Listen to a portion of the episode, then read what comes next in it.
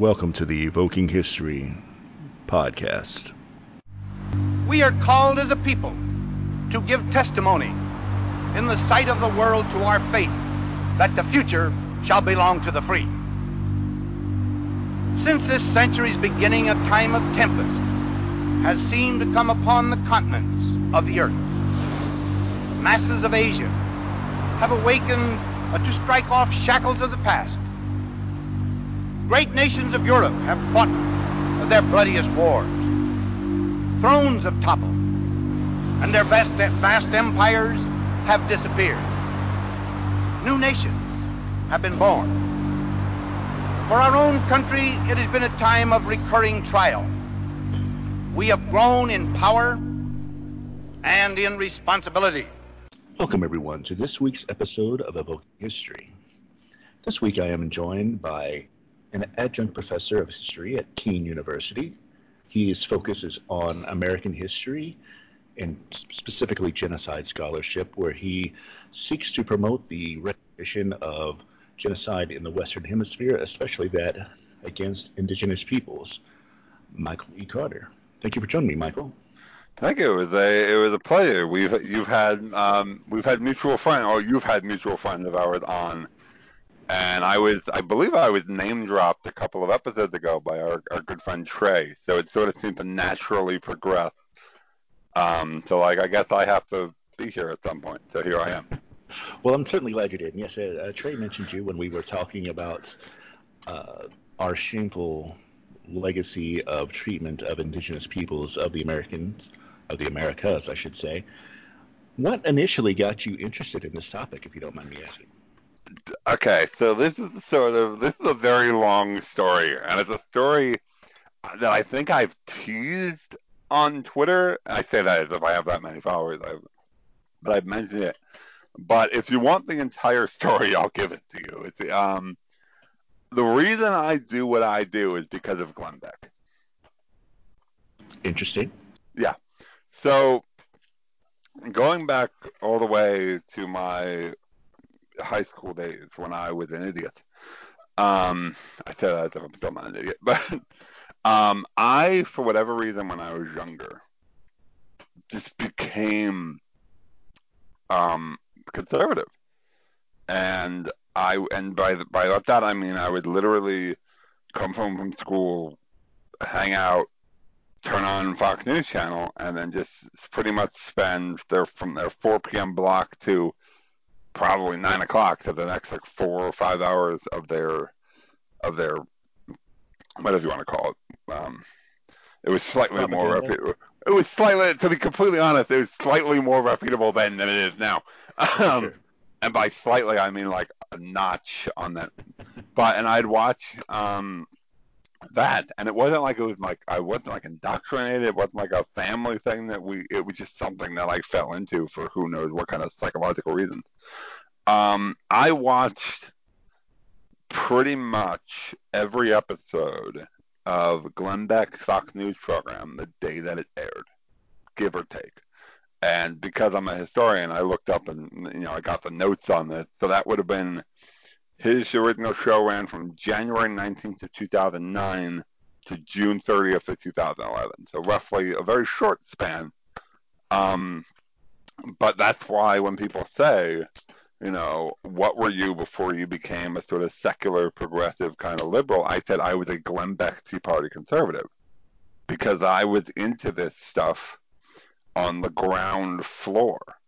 I saw you know, pretty much in real time, the conspiracy theories that are now, you know, 10 years later, you know, still blowing up that particular poisonous part of Twitter. Um, you know, your your Tea Party, like the Tea Party started in February of 2009, so you know, you can line a lot of this stuff.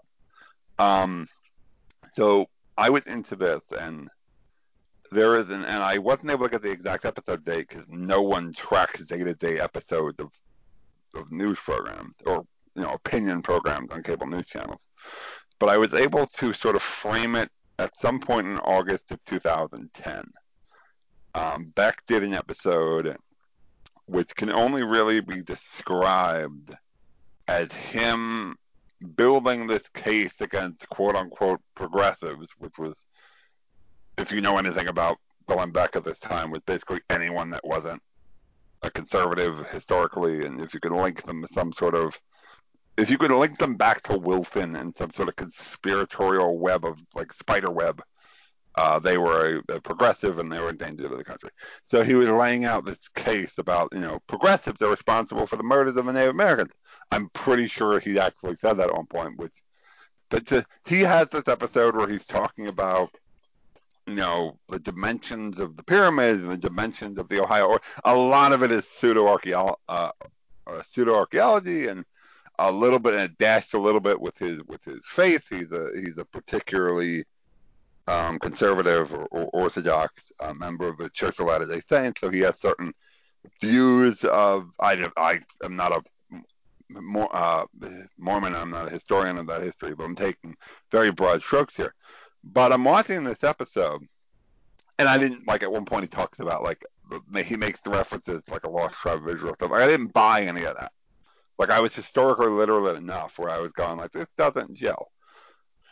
But what I did realize, um, a weird kernel in this, was when he was talking about the Ohio earthworks, my something tripped in my brain, and I went, "Wait a second. This is what, you know, it's not true necessarily with the mound builders, but like there were people here, obviously, but that they had societies and civilizations and cultures of value that were destroyed.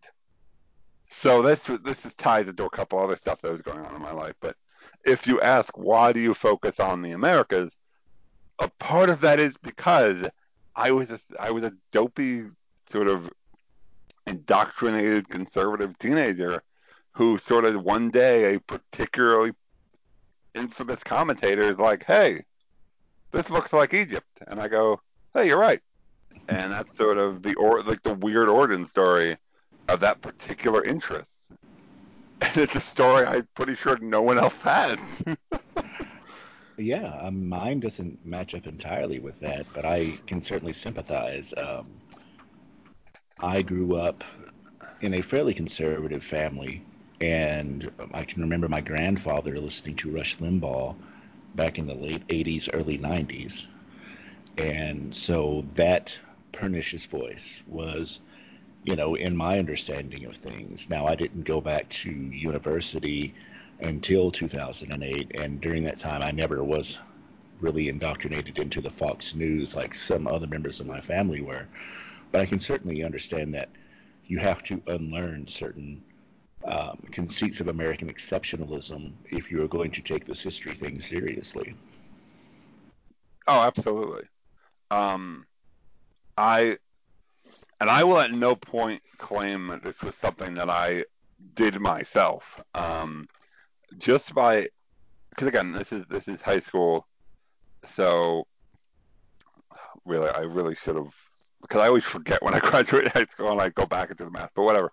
So I was saved, and I use that term that is not hyperbole, um, by a particular um, high school teacher who I met by sheer accident and whose class I ended up with by sheer accident. Because um, apparently I ended up in sophomore honors for history, and then I just the grades just slightly wasn't good enough, and the, the teacher said, no, keep him. He's good at this. Keep him. And the, the administration said no.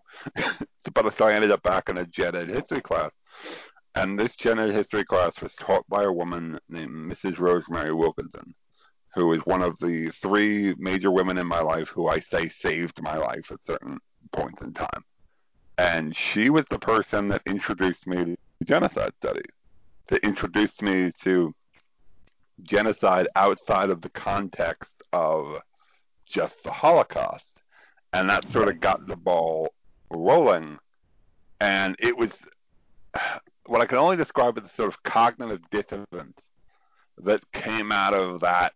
Because I, I was in a history class, and then I ended up the next year I took um, a genocide studies class, which is ha- like half a year.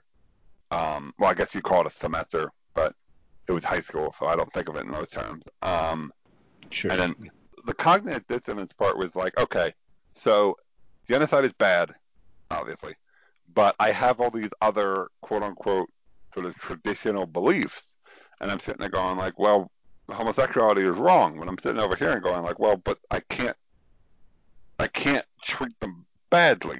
So it, these were the kind of conversations that are going on in my mind, and I just said, well, you know what, I can't engage in this kind of thought process. I can't be prejudiced against these people, whoever they are, because my brain wasn't even like clocked into the, the gender identity um, aspect of any of this, and it was really fairly early on for that to be more public, at least from what I remember. Um, so that so I'm having these discussions in my head, and then I said, you know what? Well, that's what has to yield. Like I, I can't I I cannot pretend that these political beliefs that I used to have are more important than the humanist values that I've developed.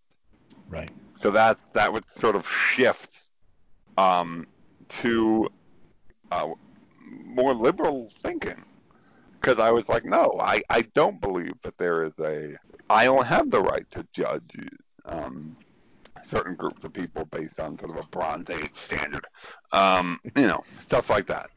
Yeah. So that's sort of my historian origin story is sort of woven directly in with a personal growth and a moral growth and a political growth, I think. About how long did that process take? Because I mean, you've made it sound like an, um, what is roughly an academic year, so a year of high school. I I was hmm, I clocked that um the sort of uh, Glenn Beck pseudo archaeology episode of like August of 2010. Mm-hmm. I voted. Well, my first presidential election that I could vote for was um, was 2012, and I voted for Obama over Romney. So a year plus, kind of. Yeah. Um, So yeah, and if you want, to you know, and my when I that was that's about four years after I started to have this sort of shift. Um, the stuff in high school was obviously ongoing, or the sort of internal thinking was ongoing when I saw the Native American stuff on Fox. So it was that like I kind of told it in backwards order, but it was it was just one of those things where you were where I was like, okay, I can't continue. I have to make a choice, and I think um, that's my equivalent. That's sort of my sort of moment where that sort of clicked. Because I know I know Trey tells the story of him picking up the the sort of Abraham Lincoln book. I think it's at the school library or whatever, and that Yeah. changing the whole course of his direction. We all have little um, sort of origin stories of how we ended up where we are. That's really mine. Um, the the reason I became I did history is because you know I'm terrible at math. I, could, I couldn't do science. Like five year old me was like, I want to be a science teacher, and then high school me was like, we can't do math. We're doing social studies. Um, but this that this was sort of how I came to be really who I am. right. Um, so Uh, let me add as an aside that my first presidential uh, campaign that I was old enough to vote for was Clinton's reelection campaign in '96. So, way to make me feel super old.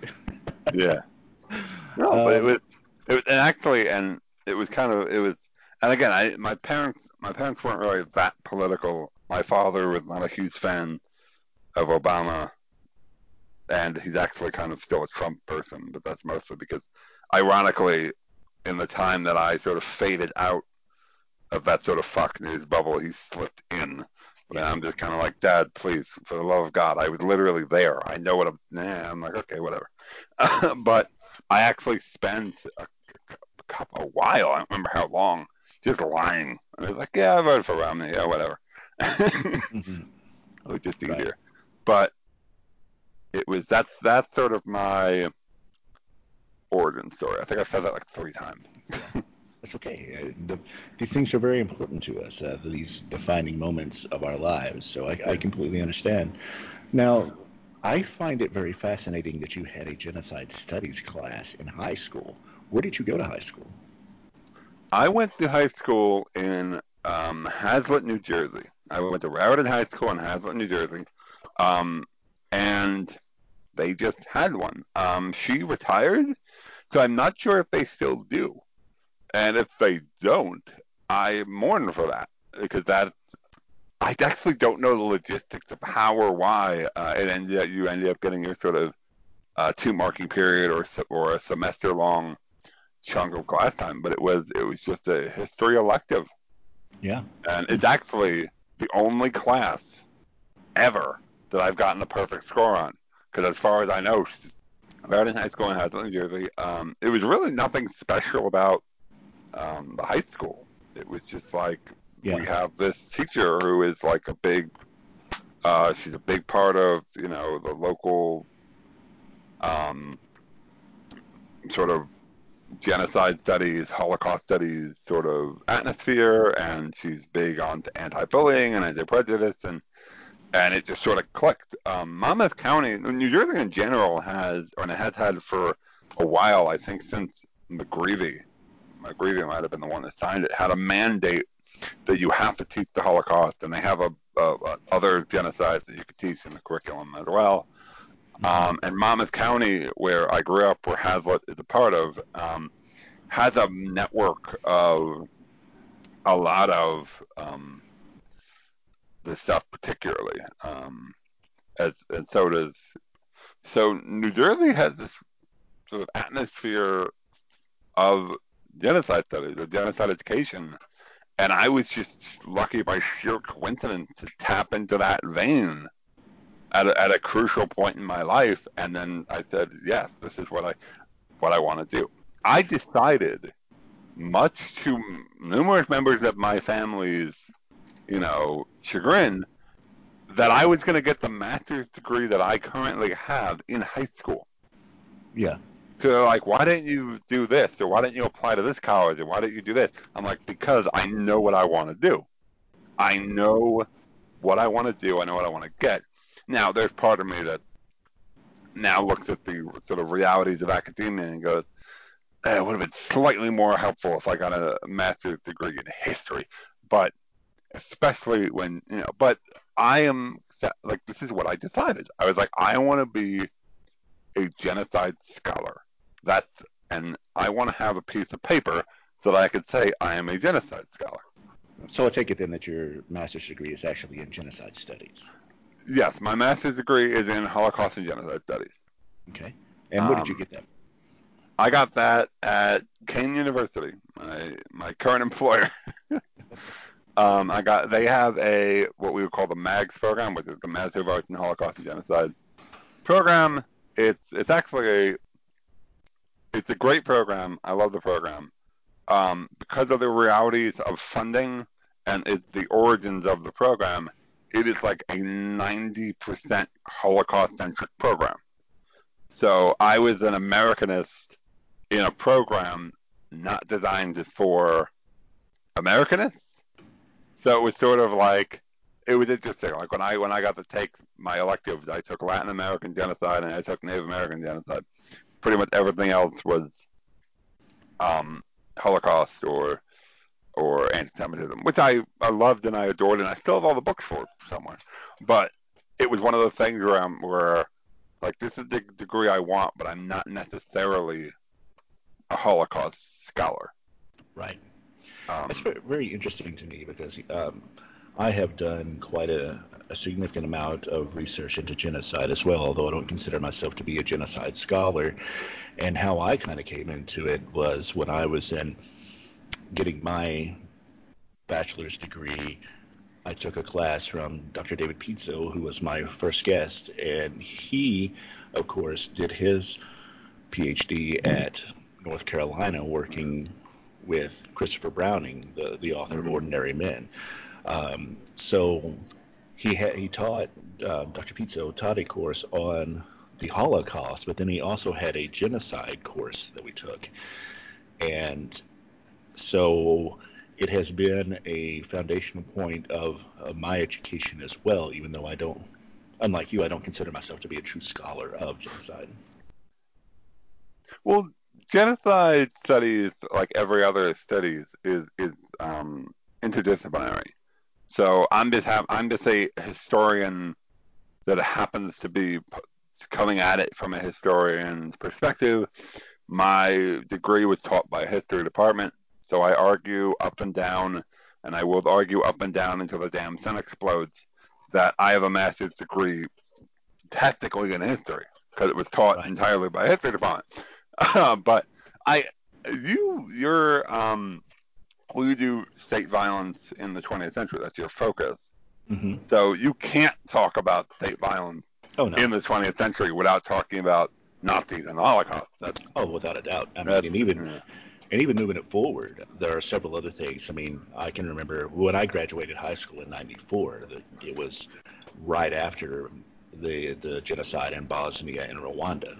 So I mean, it has been not only part of my historic thinking, having been born in ni- the 1970s, looking back at the Holocaust and not knowing about all the horrendous stuff that we were supporting in Latin America during the 80s, but then the two active ones in the 90s. So I mean, it is always it is a political and physical reality of the world that I grew up in.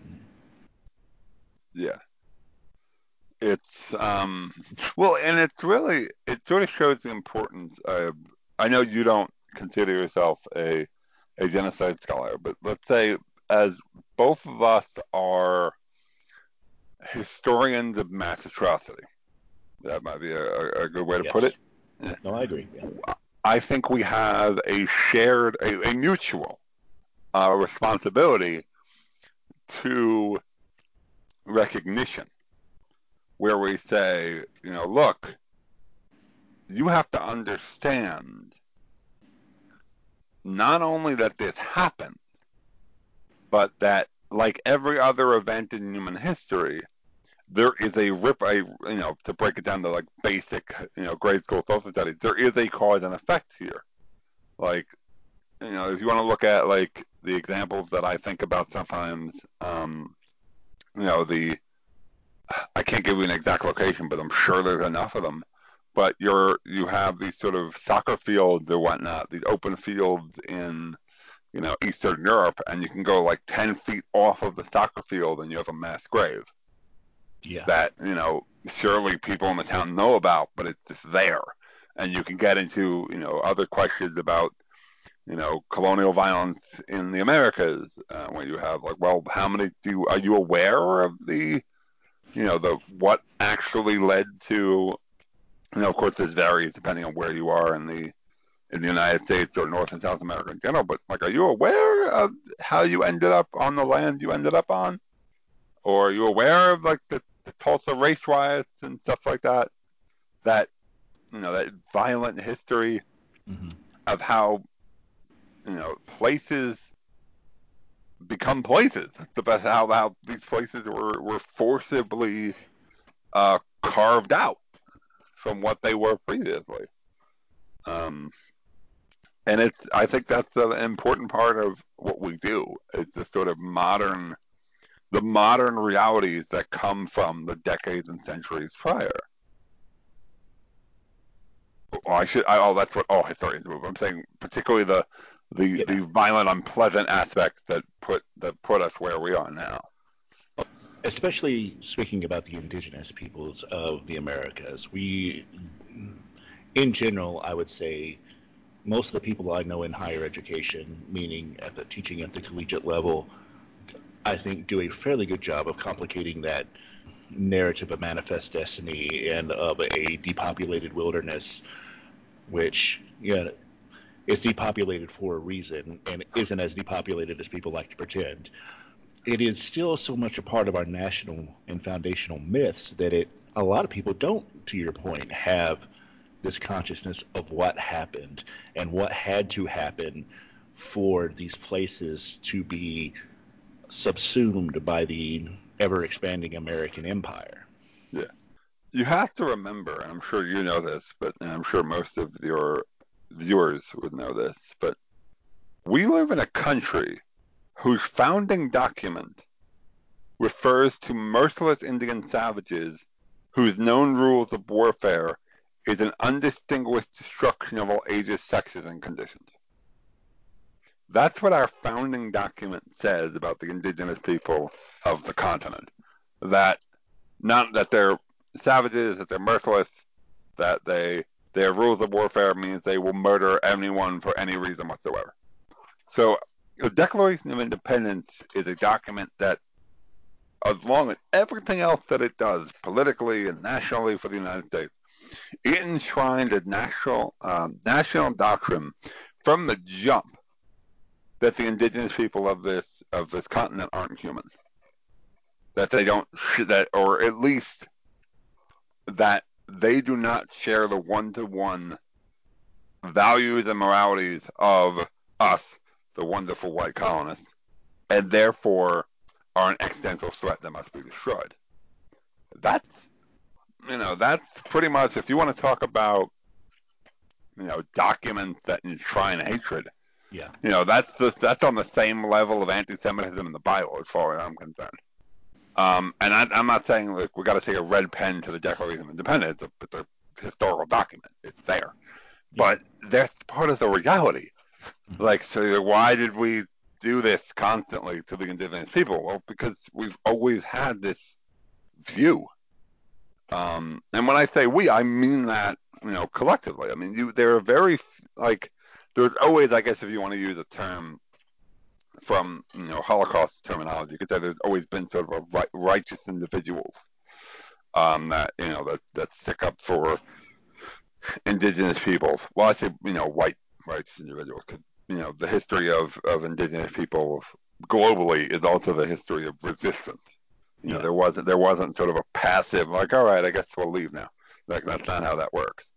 Mm-hmm. But generally speaking, uh, I probably shouldn't speak too generally uh, because historians shouldn't speak too generally. But what you end up with is most of the thought process of you have to get rid of these people because they're a, they're a, they're a dying extinct race. Their time is over. That is time for the the ever oppressed white man to take over Colorado. Um, stuff like that.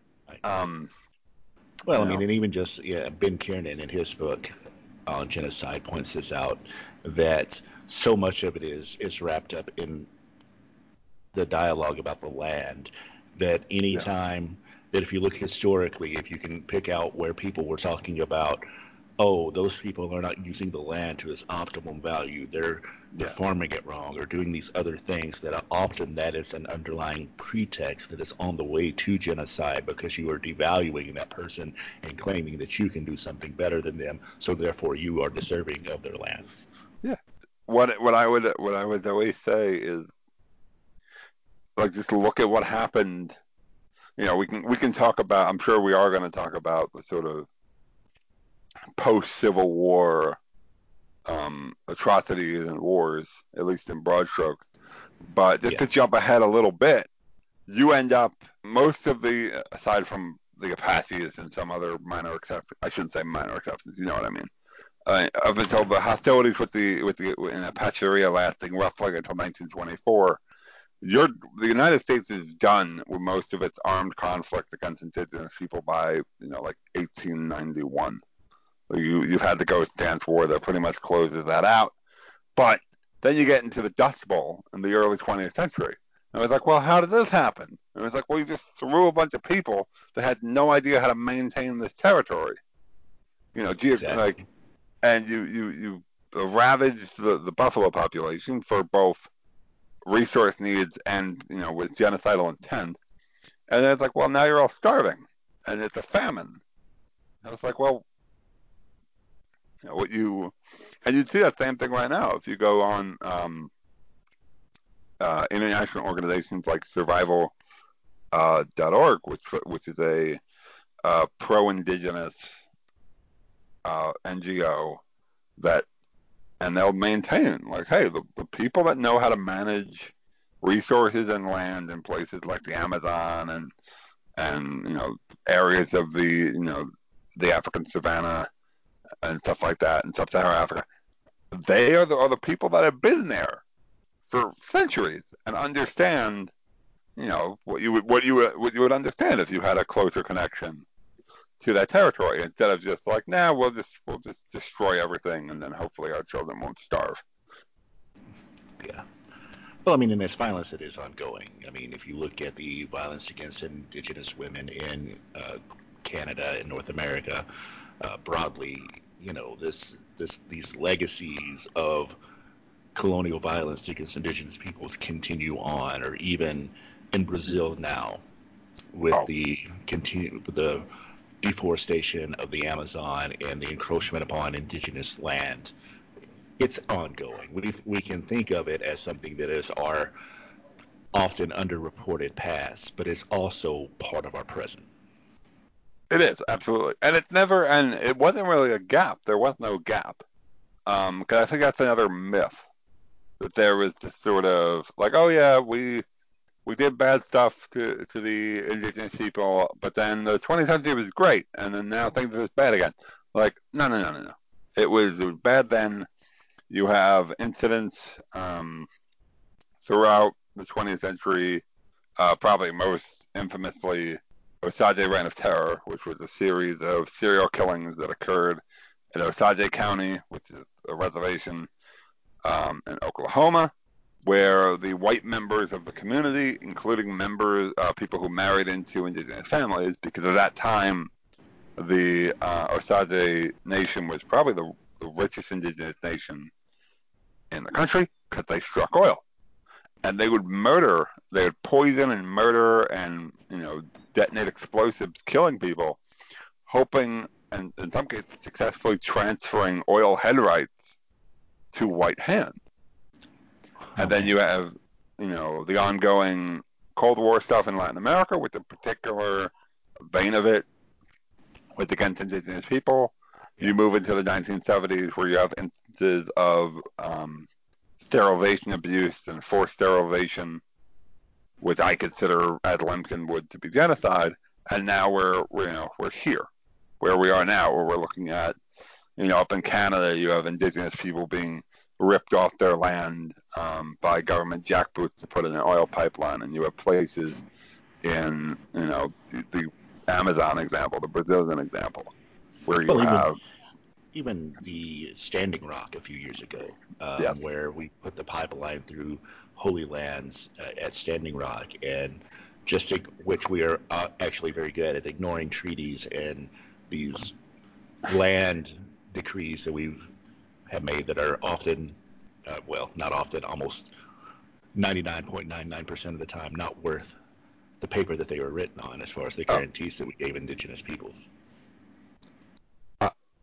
I obviously, as a historian, I cannot speak, you know, 99.9% positivity, but from what I know, I am pretty sure the United States has not honored a single treaty it's ever signed with an indigenous nation. I am almost convinced that we yeah. have not maintained a single one in any major capacity. I think perhaps the only, and, and I'm getting above my skis here because I am not a, a scholar of indigenous history, but I believe that when the American Indian movement took over Alcatraz, part of their claim to that was that it was land that had been abandoned by the federal government, meaning it ceded back to the indigenous people. And I'm not. I think that even went to the Supreme Court, but I'm not 100% sure. So, um, I, I don't remember the specifics of that, but you are right about the the sort of abandoned land aspect of it. But I don't remember the whether like I don't even know if I would count that as a treaty at that well, point. no, no. But it was an attempt to use the treaties against yeah. the, the yeah. federal government. That's, I guess, more where I was going yeah. with that. But yeah. First thing I want to do is I want to, you, when you were talking about the Osage Reign of Terror, is there a book on that? Because I'm not overly familiar with that and would like to read more on it if you know of something. Sure. Um, the most the book that's out now, well, the most recent book that's out now, and the one that actually kind of dragged me into it, it was David Grann's uh, Killers of the Flower Moon. There are other books on it. Like I have, I'm actually reaching behind me right now and grabbing from the bookshelf. This is why you should keep bookshelf close to the computer, so when you're on podcast, you can grab books. Um, I also picked up um, a, a, a book by a man. Uh, Terry Wilson wrote a book called The Underground Reservation, which tells a similar story. There was a this isn't really a historical book, but there was another um, kind of like a family memoir called Bloodland um, that was written, and this is this is one of those topics. Sorry if you hear things in the background. I'm not putting them back on the shelf. But it, this is the topic that I sort of stumbled into when I'm like, I need a book to read on an airplane. Yeah. And I, I started reading it, and I go, this this is something I want to know more about, principally because sort of on the fringes of my thinking, um, sometimes sometimes I, I go a little bit too far for my own good and my own thought process on this. I think, well, what is the limits of a genocide? Mm-hmm. I'm like, and you know, if you ask someone that sort of has a passing, you know, they go, well, you need the government. I'm like, well, do you? Because yeah. I could think of like a host of times where it's a militia that you know that kill, you know, like when you have, you know, just to jump around from a, a historical example to historical example, you know, December 1763, uh, in what is now Lancaster, Pennsylvania, there were two massacres um, led by a, a, sort of a Scots Irish sort of death squad called the Paxton Boys, yep. and they killed about 20 people. And what is known about the Conestoga massacres, I call it the Conestoga genocide because it basically wiped out the last, it wiped out the Conestogas. There were none left, and they were yep. sort of the last major remnant of the, the Susquehannock indigenous people. And I'm like, well, that's a genocide. But the government was against that. They literally told them, don't murder these people, and they did it anyway. So if, if the government says, don't kill them, and a bunch of murderous bastards does it anyway, and that wipes out a people, like that's not a genocide. That doesn't that doesn't flow with my with my thinking. So right. to get back to the Osage example, and I will say there is a chance that I am pronouncing that wrong, but I pronounce lots of things wrong. Um, when I'm sitting there, I'm going like, well, you know, how coordinated was this effort? There, there's a string of murders that um, that the book, that, that Grann's book sort of follows through this one family. And at the end, he's talking to like an archivist, and he was like, no, there were like 80 plus, you know, murders. What I forget the exact total. Um, like this was a much wider phenomenon. So I'm sitting there and going like, well, I, am trying to, I'm still working through it. It's it's one of the many sort of irons in the fire but it has me thinking. I'm like, well, is it possible to commit genocide through orchestrated serial killings?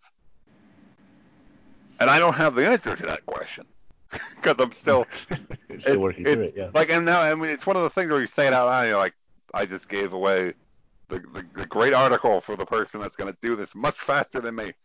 Um, but it's one of it's a question that's been on my mind. It's like, well, where does this go? Like, how how can you take this topic um, and how does it factor into when you start to dig into like the really the, the small scale?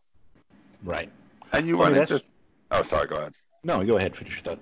Because well you're gonna and sometimes you run into people like oh like well now you're just you know banalizing the term and you're gonna make it meaningless. And i'm like no no. I've read you know i've read a, a fair amount of you know raphael lemkin's own work. I've read um, you know, secondary derivative works directly related to his unfinished work. This is a man that if he was still alive or if he was able to publish what he wasn't able to publish, he'd sound a lot more like me or Ben Kiernan or some of the other, you know, large scale, you know, here are the, the genocides of history kind of scholars than he's kind of characterized. You know, Lemkin's name only only really comes up around the Holocaust. Right. When Which he I, was undeniably a genocide scholar. Definitely. Explain who he is for the people who don't know. Raphael Lemkin um, was a, a Polish-born Jew who's I, um, who was able to escape earlier, really before the Holocaust became the Holocaust, really the rise of, of Nazism became the rise of Nazism. And in really broad strokes, he was a lawyer, he was um, a professor, and he developed, he always had this interest in mass atrocity in what he would refer to in the aftermath of World War One as sort of crimes of barbarity. He always wanted to find a, a, a term to describe this type of stuff and put it into international law and try to make sure it, it couldn't happen again. And in 1944, he published a a book, a, a tome, really, called Axis Rule in Occupied Europe. And in one of those chapters, he defines his own term called genocide. And then from there, he sort was sort of off to the races in terms of what he was working on. And he has outlines, like I said, that go back where he's like, well, this is, you know, Bronze Age stuff, and this is, he started the modern world in, you know, 1500. So that kind of gives you an idea of, you know, when you're looking at what was going on with colonial Spain and the Americas, you know, a man in, in, in the sort of early 50s going like, that's the start of modern genocide. And you go, whoa. It changes your perspective of of this topic historically. Yeah, especially with the, if you also then read the accounts of Marcelo de las Casas, horrors, horrific uh, atrocities that were occurring in the Spanish New World. There's yes, and there there's a fair there's a fairly enough of them. Um, well, it, it, it's endless. Um, uh, he's he's another example of when I said you know you could pick out these historical sort of righteous figures. When I lecture on that, to my when I did for my my sort of students, my freshman students last semester. The the example that I used, I don't remember exactly where it came from. It wasn't Las Casas, but it was from colonial Nicaragua, where they chained four indigenous slaves together in like these sort of neck collars. You know, you can imagine the kind of, you know, dehumanizing, you know, monstrous sort of stuff that humanity has come up with.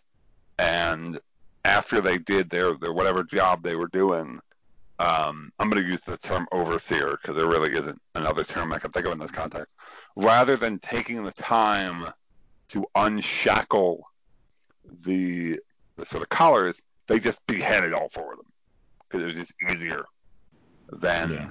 there is a great, I shouldn't say great, but there is a great analogy that David Stannard makes in his book American Holocaust when he talks about the Spanish silver mines in Peru, which were literally like when you want to say like death camps.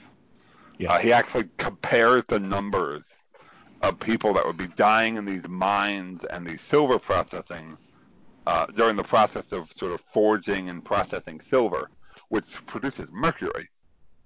Um, he described it as having similar numbers to a rubber plant in Auschwitz.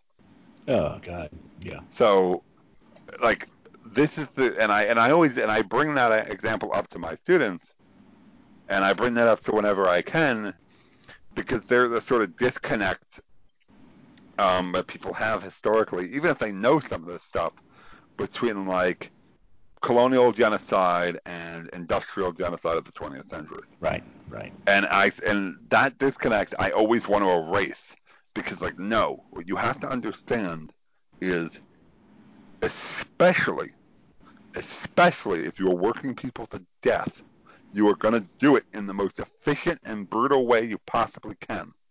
And it doesn't matter if it's a you know, a plantation in Cuba where you're working the local Tainos to death, or if you're in the Andes Mountains, or if you're in Poland. If you, it's, if it's cheaper to work them to death and kill them than feed them, that's what you're going to do.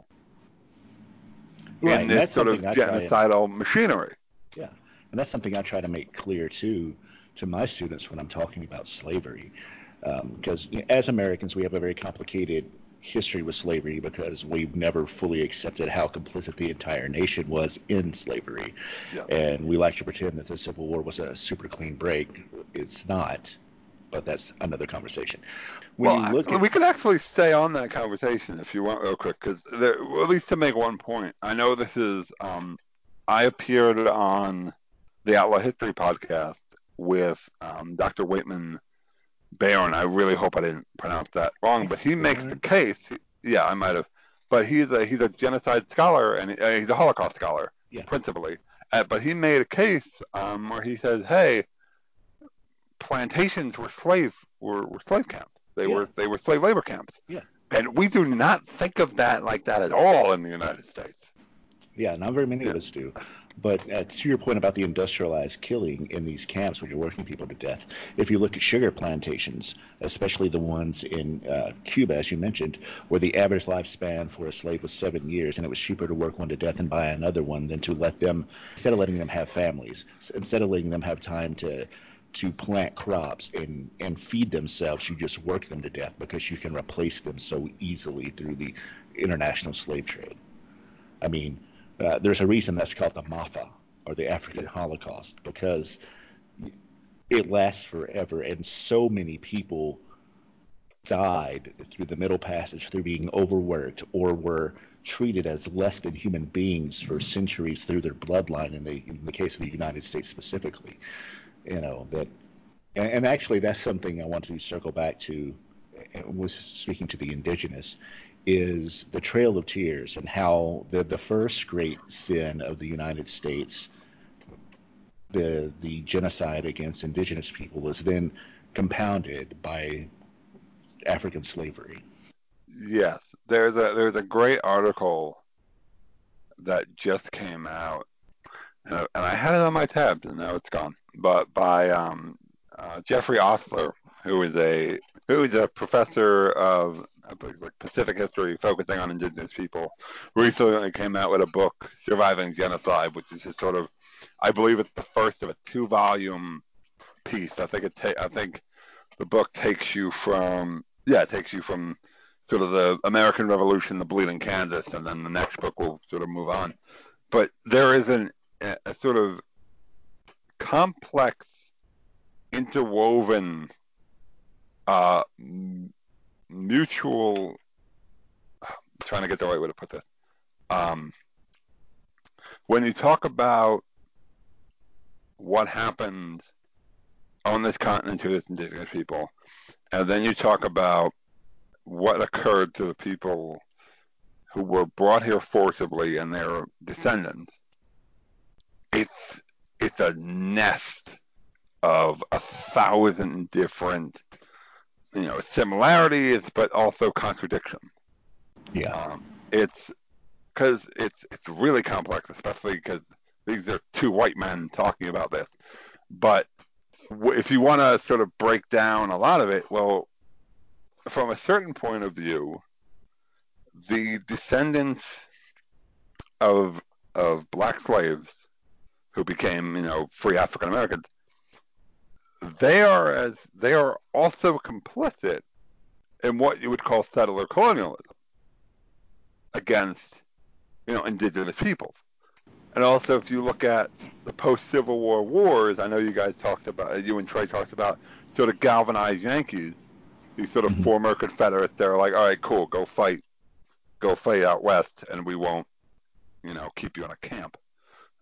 But you also have the phenomenon, the historically important and culturally important phenomenon of buffalo soldiers, Yeah. where you had uh, African Americans, freemen, and then their their sons and, and what have you, going out with the exact same mission. You have this really, it, it's really, it, it's complicated and, it, and it's it's like like yes, okay, so we're gonna have f- uh, free African Americans, and then we're gonna have former Confederates. We're gonna send them pretty much to the exact same situation to accomplish the exact same long-term goal. Like that's that's very complex to wrestle with from a certain I don't want to use woke as a pejorative, but it's it's it's more complicated than just how it is sometimes represented. It's it's a rat nest of contradictions. Well, definitely, and you can also add on into that rat's nest the, the you know examples like the Cherokee, um, the five civilized nations before they were forced to to move out west. They had African slaves, so and there are traditions of slavery that are indigenous both to Africa and to the the Americas. That and in some ways, I almost feel that it's a shame that we have to use the same word because the, the severity and the type of the slavery is so gradiated and different depending on where you're looking at when. Um, that I think Mm. Sometimes applying the same term to it does it a disservice. But to your point, it is incredibly complex and tangled thing that we have to tease out and not try and not speak too generically about. I guess Yeah. Uh, that's a bad term, but that, that's a that's right now. well, we're dealing with the limitations of, of the English language. That's it. Like like we only have like most of the other terms because how we've how we view these topics. It's one of the things where like we can't kind of we can't call it something else because then you're creating a euphemism. So Exactly. we're kind of stuck with it's like it was it was well like the Trail of Tears when I when I lectured on the Trail of Tears, I I include the perspective of women, but I also included the perspective, if I'm remembering correctly, of a I think it's an African American woman who was a, who was a I believe she was a slave who was also who was also subjected Hmm. to the to the Trail of Tears being perpetrated. Yeah. So it's so now you're like, okay, so they they were so are were the slaves that are owned by Cherokee people also victims of the Trail of Tears? Yes. But they were also victims of you know the institution of slavery. You could you know the, when you start to break down like this is why I wish people would stop thinking about history in terms of the sort of nice clean gradient charts that end up on the sort of right side of Wikipedia pages, where you have like these people were all on this Yeah. side and these people were on this side, and they were in opposition, and then at the end, X amount of people died and X amount of battles were lost. Right. It- No, it- totally. It's always more complex because in a lot, especially if you're dealing with with mass violence and you're dealing with elements of identity and nations and nations being built up and nations being destroyed, you're dealing with people who are both perpetrator and victim. You're dealing with people who are both victim and bystander and perpetrator. And depending on where they are in the sort of spectrum of chaos happening in that particular time, I'm looking at you, Poland. You could be all three of those things at any given time. Yeah. Well, I mean, that's why I think that uh, Michelle Moyd's book, Violent Intermediaries, which looks at the Askari in Africa and the colonization of Africa, which are indigenous peoples who side with Europeans for their own reasons. I mean, you know, for their own gains. And I think that there is a lot that could be done with that. Um, you talked about the Buffalo Soldiers. That could be considered a, a form of that as well, but also like Apache Scouts or and and because I mean that's another thing is we often when we're talking about indigenous populations we tend to lump them all into one thing, not recognizing the vast disparity of beliefs and practices amongst these various tribes. Absolutely. And I, I, I try to hammer this home, and sometimes I don't do it as well as I should, because you know both of us exist in the sort of the sphere of Twitter, which means you have you have this many characters. We doubled it a few years ago, but it's still not big enough.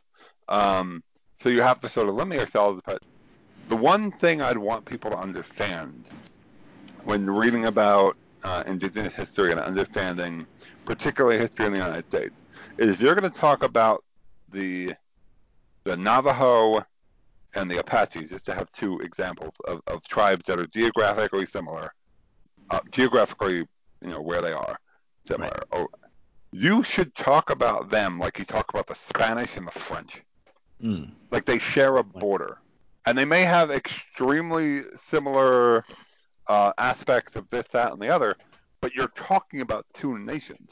You're talking about human societies that developed in such a distinct way that they themselves consider themselves different. So treat them differently, Yeah, without or, or at least recognize that difference.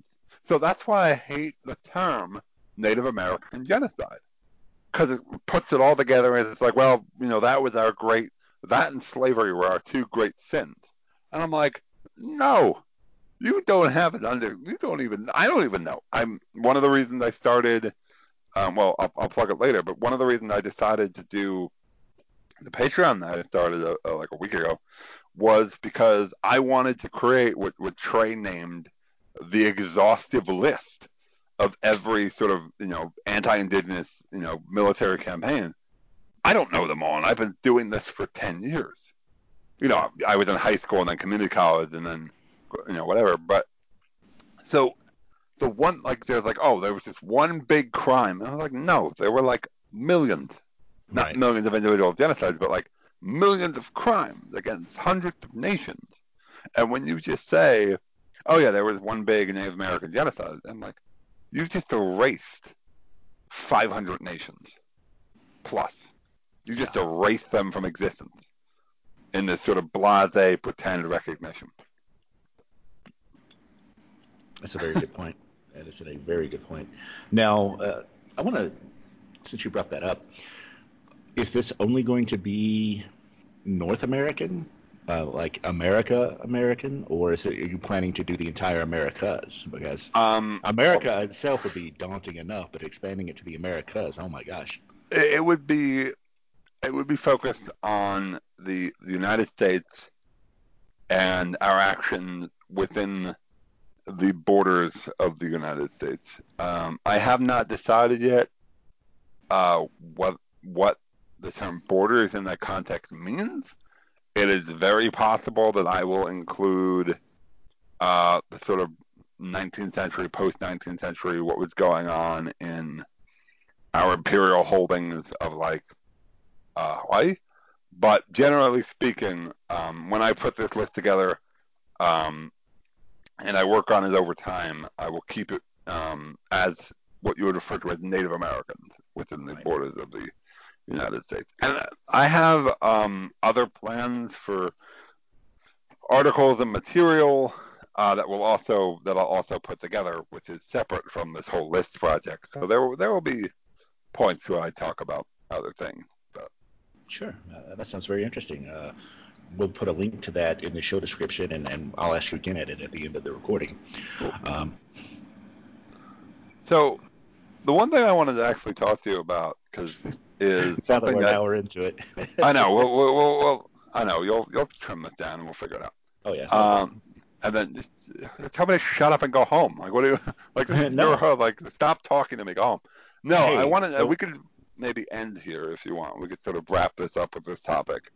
Sure. Okay. well, Um, the- what I was going to say is Oh, sorry. this is it, this is a fascinating. There are several things that I would like to get to, so I would like to have you back on uh, sometime in the future to talk more specifically about certain things, such as the creation of ethnic killing as a euphemism because of the problematics of genocide being a legal definition as well. But anyway, go on to the topic that you wanted to speak Okay. Now you said you said a much better topic. of. not, necessarily. Um, okay, well, maybe maybe you can maybe you can hit both. Um, the thing I wanted to actually talk to you about because we're we're we're recording this on you know Monday, and I think yesterday and the day before eugenics returned to Twitter. Yes. Richard Dawkins. Yes, and you know he's like, oh, I'm, I'm against this on moral grounds, but it works for pigs, so it can work for people. No, and I and I kind of wanted to talk to you because and I and raise the question: Did it ever really leave? Like everyone's just sort of shocked. I'm like, eugenics is back. I'm like, well, eugenics didn't really go anywhere. No, It, I don't think it did. like it, it's always sort of lingered um and it's and it's bipartisan isn't the right word but you know what i mean like i hear stuff coming from you know the most extreme climate advocates um that it, that scares me you know like about the th- when they start sometimes they spread you know population boom or population bomb rhetoric Yeah. the same rhetoric that I wrote about when I wrote my thesis on, you know, sterilization abuse in Puerto Rico, where they're like, there's too many people. You know, we have to, you know, sterilize X amount of people. And, and I'm like, that's, hold on, who gets to decide that? Yeah, the, the whole um, combination of the scientific racism of eugenics with Malthusian fears of population growth is a very scary thing. Yeah. But I mean, and I think, and, unfortunately, uh, you know, there's there's two great books. Um, Khalil Muhammad is that the name? Um, let me double check that. I actually don't recognize the title, so now I'm intrigued. The condemnation of uh, it's the condemnation of Idris Khalil Muhammad, the condemnation of blackness, race, crime, and the making of modern urban America. Oh.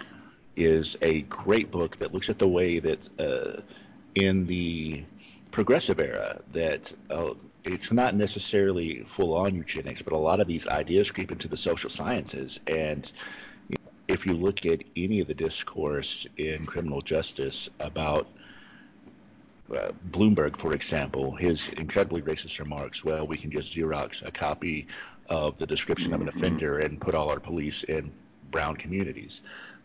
It has ties to that.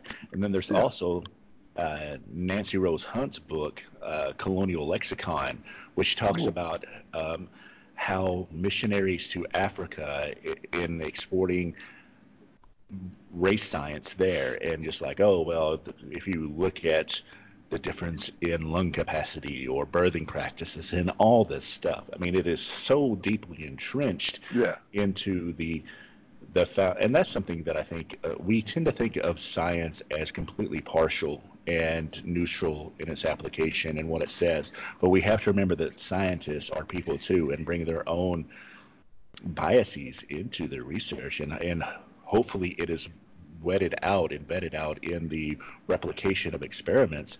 But if you have something so deeply entrenched as to quick muscle twitch versus slow muscle twitch or any other seemingly innocuous you know, racial difference quote unquote in science that stays in that is embedded in the system. And i think Yeah. that there are certainly elements of eugenics that are like that as well to this day Yeah, I mean, we were in the United States, uh, and I already I already alluded to this alluded to this a bit earlier, sterilizing people, black and brown people, in the 1970s yeah without their, without their consent.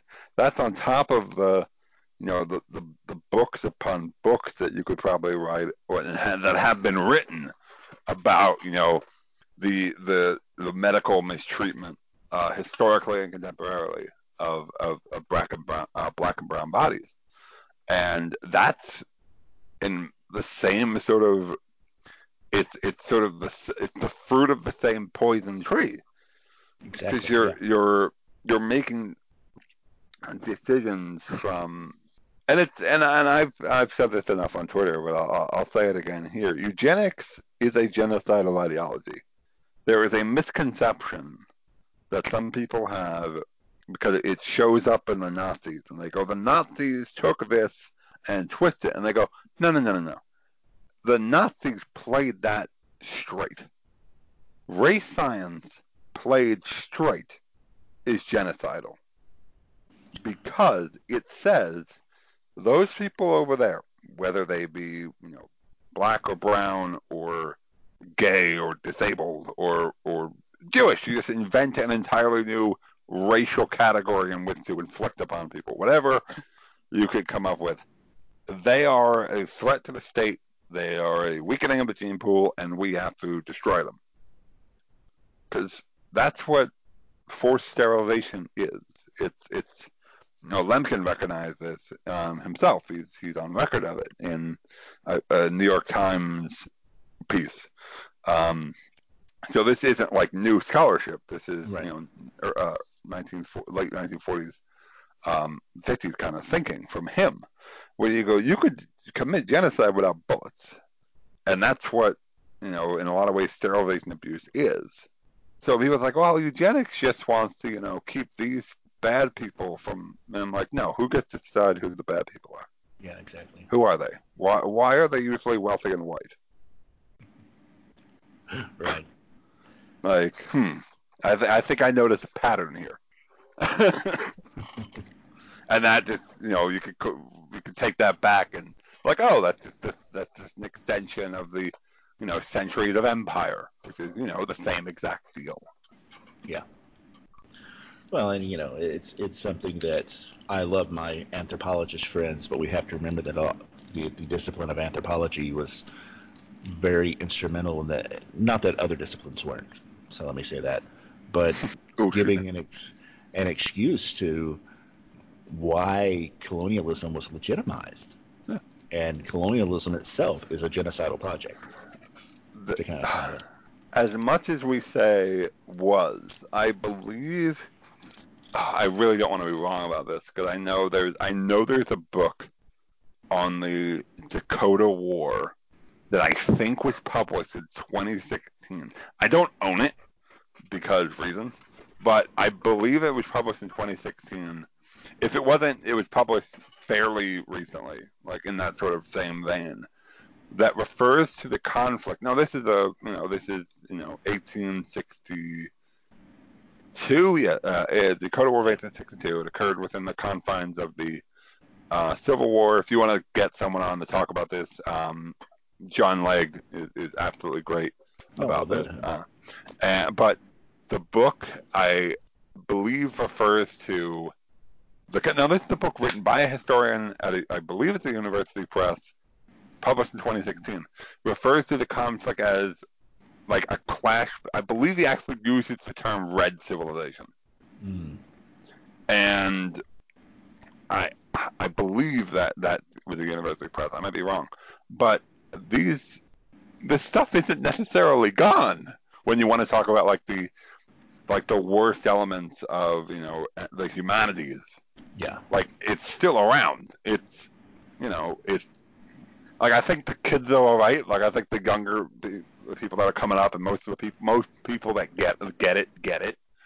But it's gonna be a while and it still might not change because you have fucking Dinesh D'Souza and Bill O'Reilly who just produce garbage and then you're like hey Yeah. well you know you want to pay twenty dollars at a bookstore to read about you know why Lincoln was the greatest president ever despite the fact that he was more complex than anyone wants to admit you know I don't know Well- like you said the you have to sort of strangle American exceptionalism in its crib and it's kind of hard to do that when there was an entire apparatus designed to keeping it on life support.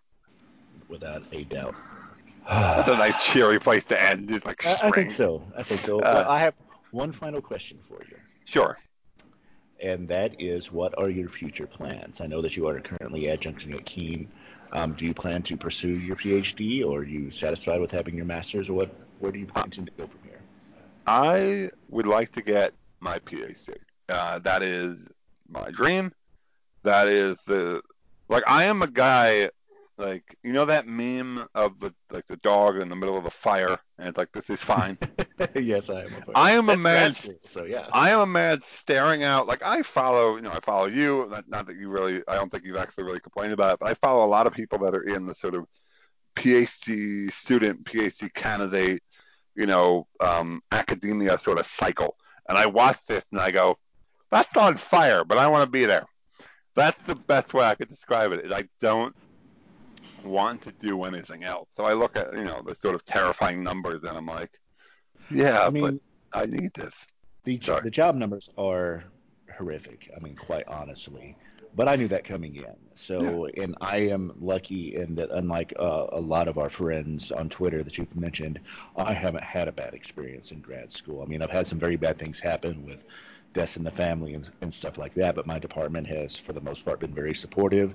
My faculty have been understanding and are great allies. So I cannot complain about my experience at Marquette University from that aspect. Yeah. Your mileage may vary at other places, of course. Um, yeah, so I, I want to get my PhD.